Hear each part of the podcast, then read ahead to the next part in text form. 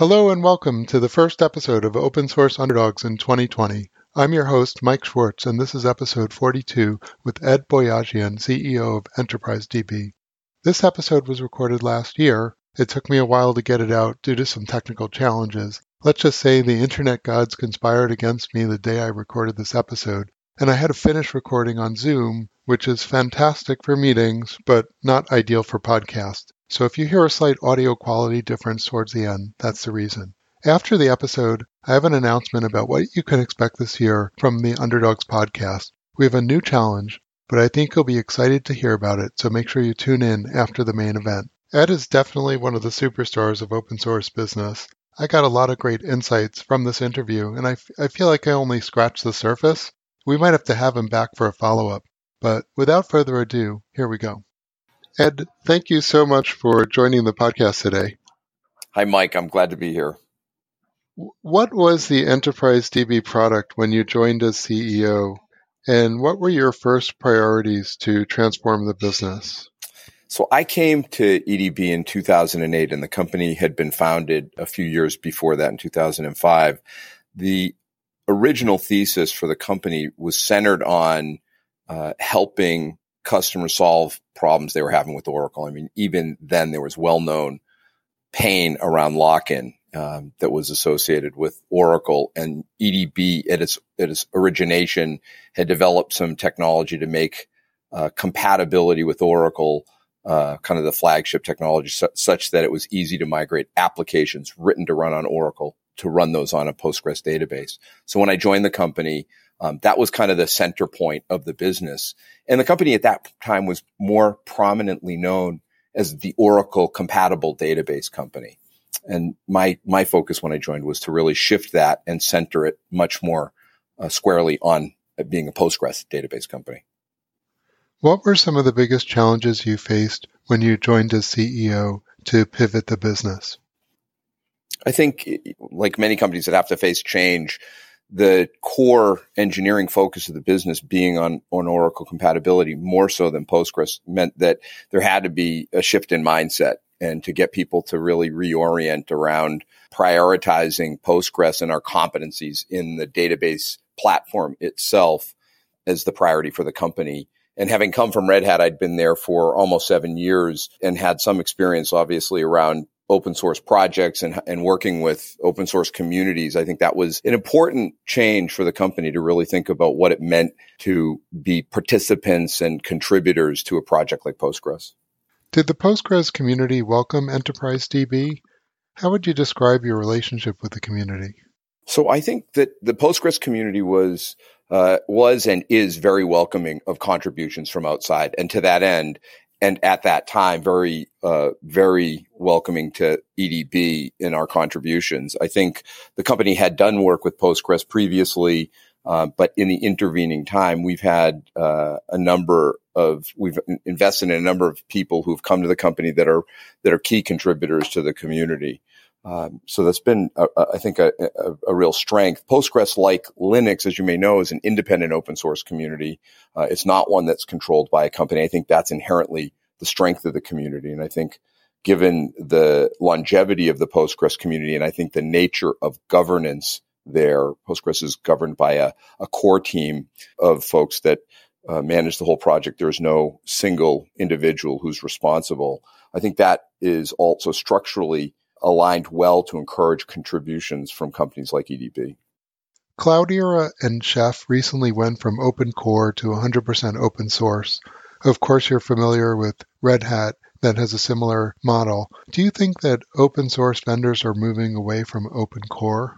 I see generally that being true, although many companies, including EDB, do work on the periphery around the core open source project. We do that in the form of tools and extensions that aren't specifically in the database server itself.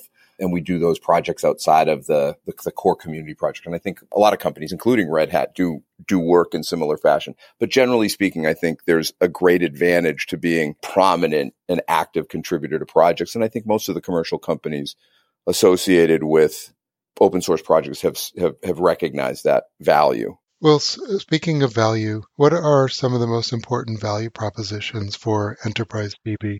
So I think there there are really a couple that we focus on, and I think that mean most to our customers. The first is around customer obsession, but it's customer obsession set entirely in the context of Postgres. And to kind of put another lens on it, I think it, it would be fair to say Postgres one that enterprises and governments all over the world have made Postgres a standard database that that's now part of their uh, strategy. And so EDB was central in creating that win in the market. And because of that, I think we're uniquely positioned with our exclusive focus on Postgres to provide a level of care for our customers that no one else in the market can, can do at this stage. So I think that's one. I think the second is Postgres technical differentiation. And for EDB, that manifests in a couple of ways, uh, primarily in our contributions to the community where we've led advancements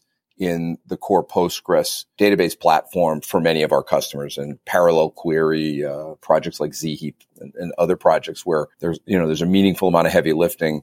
We've been the primary contributors to much of that work. The second area where we create technical distinction is what I mentioned earlier in the enhancements that we make um, kind of around the database server itself. Now, some of them touch the database server like Oracle compatibility, which many of our customers still value from EDB. But beyond that, doing work in the areas that enable Postgres to be deployed at scale have been really important. You can think about that in the, in, in, in the context of uh, replication or you know failover enterprise class management and monitoring, all the things that any enterprise would need to run a database at scale. How many enterprise DB products are there today, and which are most important from a revenue perspective? So predominantly, we think of it as, as, as essentially being one primary product. We call it the EDB Postgres platform. Within that, there are two database server options. One is the pure community edition. The second is that version of the database server that's enhanced with the work we've done in Oracle compatibility and, and a few other areas. We bundle with that the tools that I described earlier, such that our customers don't have to pay for a separate separate SKU or line item for the pieces and parts they need to make the database run. And that's notably different than the traditional enterprise vendors in the market. Ed, pricing is really hard for startups. Do you have any advice on how to find the right gates or how to set the right price or how to evolve pricing as the business environment changes? Yeah, it's a great question. It is a, a part of the strategy that's evolved over time. In the early stages, as we started to develop some of those capabilities around the database server itself, we attempted to monetize those as parts. And we found that that was particularly complicated, largely because customers were turning to Postgres, we're turning away from complex contractual arrangements and complex buying systems they have with Oracle and other and other commercial vendors. So I think our first attempt at that we got wrong. By putting that into a, a, bundle, it also created the dilemma of figuring out how to price that sufficiently such that we didn't overprice because we had a lot of extra development and IP and value add on the one hand, but on the other hand, kept things simple. And so we, you know, over the years have been really tuned in, kind of creating price points that are appropriate for our customers. And I would say it's evolved even more recently as we've done more extensive work in areas of the product, particularly with replication, for example, where it's become that alone has become valuable. Some of our customers want that almost exclusively. So we're starting to rethink how we approach that pricing model and and looking at stratification of our product line. And, and I think what we'll see going forward is some additional SKUs that allow us to kind of address different levels in the market. Data persistence is a horizontal market. Do you segment the market at all? Generally speaking, we don't. And and I think if you look at database and you know just recognize that database is a infrastructure software, it, it is incredibly prolific across enterprise environments. I think if you look a little more closely in on database, if you look at a, a database like Postgres, which is a true general purpose uh, transactional database, it has even broader horizontal applicability in an, in an enterprise as compared to some of the specialty database uh, technologies that are in the market today. So given that, that, that nature that it touches every application. It touches every department. It touches every developer. You know, we're mindful that our opportunity is equally distributed both in terms of within an organization and then across industries and segments. Now, having said that, we've seen centers of mass of, for the business that have been prominent. And so we do some specialized marketing to those categories and, you know, the ones that are most significant, infotech, which is software and hardware technology. So we have a probably our biggest subsegment of our business, government, be as much as a quarter of our business today, financial services, another really important vertical for the company, and then uh, media and telecom. Those four segments would represent 90% of our business. So we do orient some of our messaging and solutioning around those segments. And then split another way, we are a global company with more than half of our business coming from outside the United States. And so interestingly, that split about 30% in APJ, 20% in EMEA, and the rest in North America. So we also, in that context, do segmentation that is more geo oriented. I've noticed that Enterprise DB has a really great partner network. What are the different types of partnerships that are important for Enterprise DB?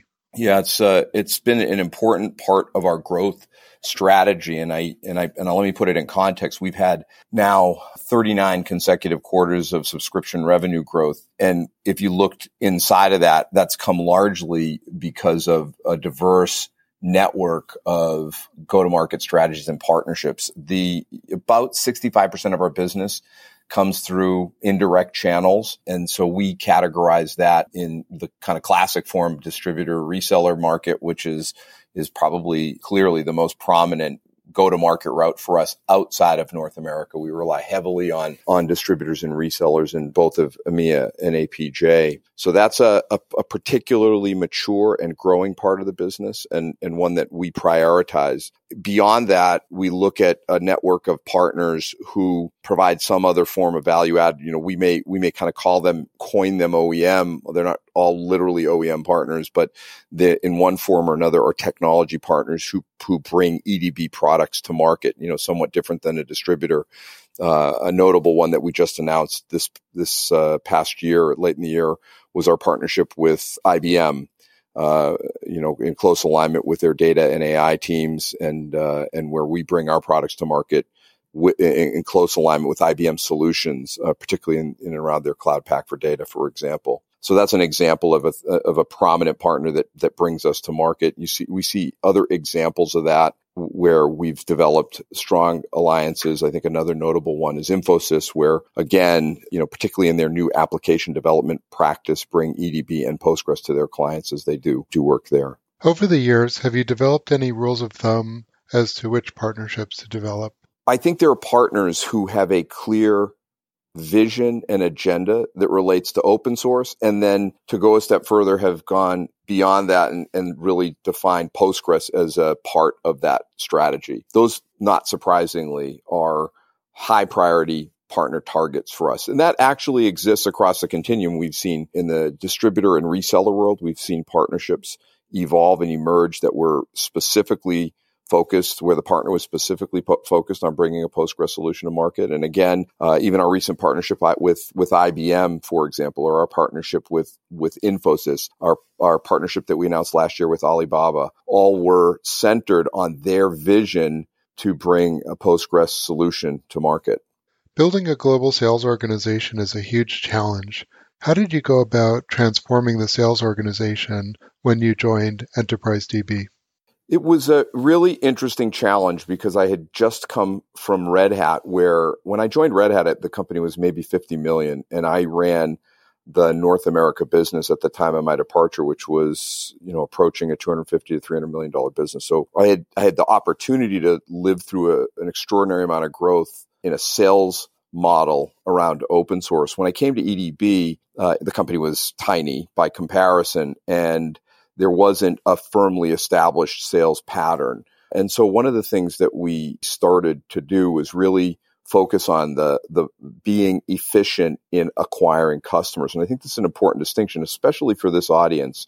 You know, rather than plow you know, big money into what I'd think of as high end enterprise reps. We started with an inside sales motion that toggled around downloads, software downloads, and incrementing in sales spend eh, at a relatively small rate until we got to higher levels of, of value with customers and, and really built from a, a, what I'd consider a really basic selling model out. And that proved to be incredibly powerful because we got quite good at addressing customers, frankly, in a way that I think they prefer, you know, to intersect companies nowadays. The enterprise software market's changed a lot in the last 15 years.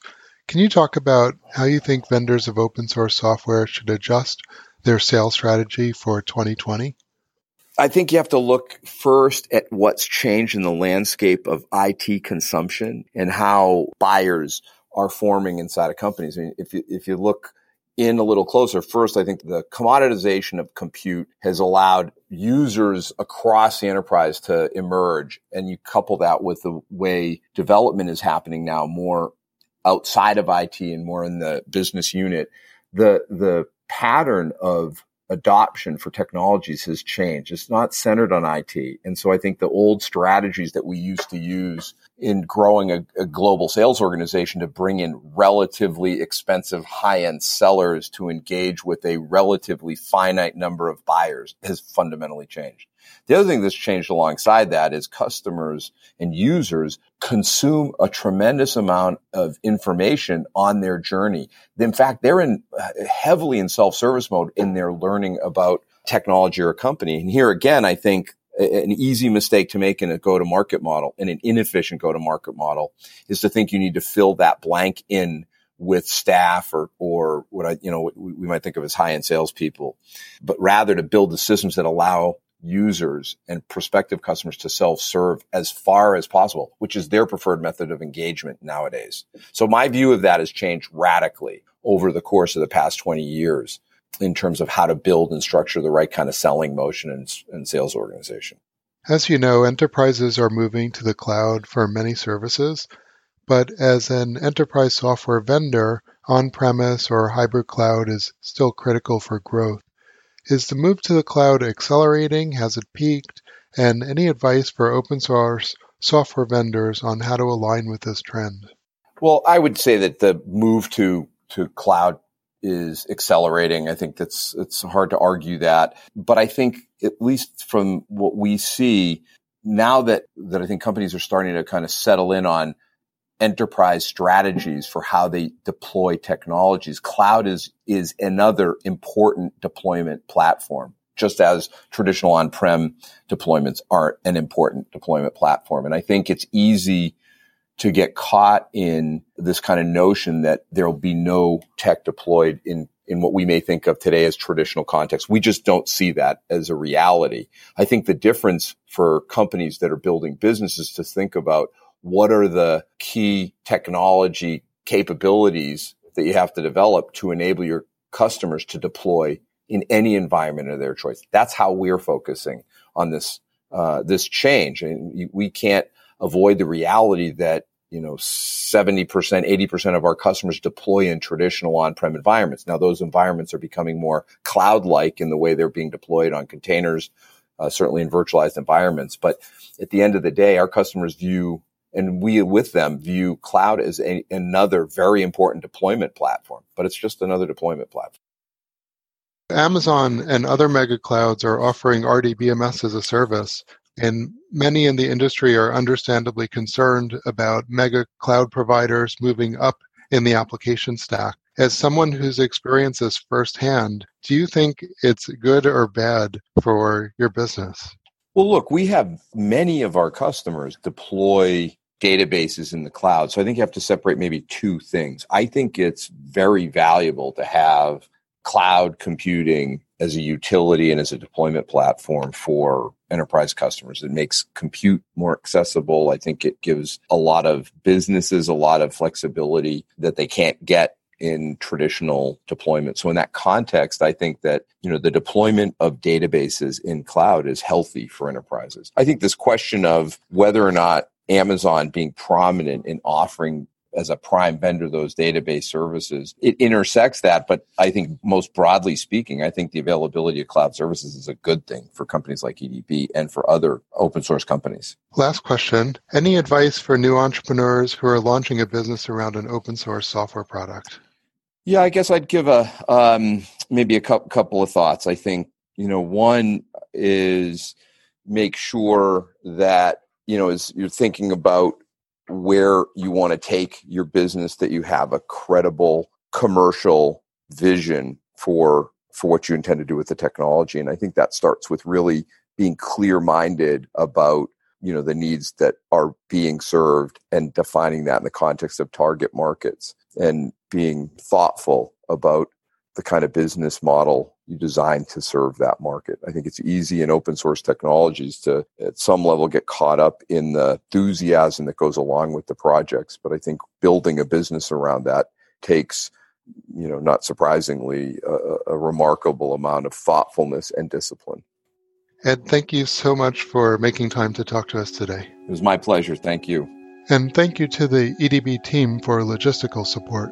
Transcription and episode audio can be found on opensourceunderdogs.com. Music from Broke for Free and Chris Zabriskie. Transcription by Maria Anchikovic. Now, as promised, special announcement time. For those of you who have listened to all the podcasts, you might have noticed a preponderance of male voices. In fact, the male to female guest ratio is 42 to 1.